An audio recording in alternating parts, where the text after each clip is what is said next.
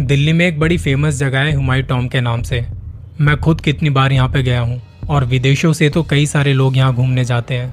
पर इस विदेशी ग्रुप के चारों लोगों का यही कहना था कि, वहाँ पीछे की साइड जो गुरुद्वारा है, वो जब उसमें गए थे तो वहाँ पे तेज बारिश होने लगी, जिस वजह से वो वहीं रुके रहे।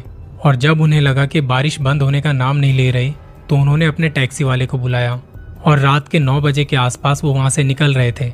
वो जो रास्ता है गुरुद्वारे से हुमायूं टॉम की तरफ़ बाहर आने का, बड़ा सुनसान सा रास्ता है। उनका कहना था कि तेज बारिश में ज़्यादा कुछ तो दिखाई नहीं दिया था वहाँ पर पर चार पाँच लोगों की शेडो उनकी गाड़ी के सामने से एक तरफ़ से दूसरी तरफ़ निकल गई। उनके गुजरते वक्त सड़क पर उन चारों की रोशनी दिखाई दे रही थी, और वो चारों फिगर हुमायूं टॉम की बाउंड्री वॉल में कहीं खो गए थे। ये जो सब इन्होंने देखा वो बहुत ही कम समय के लिए नज़र आया था। आपको क्या लगता है इसके बारे में?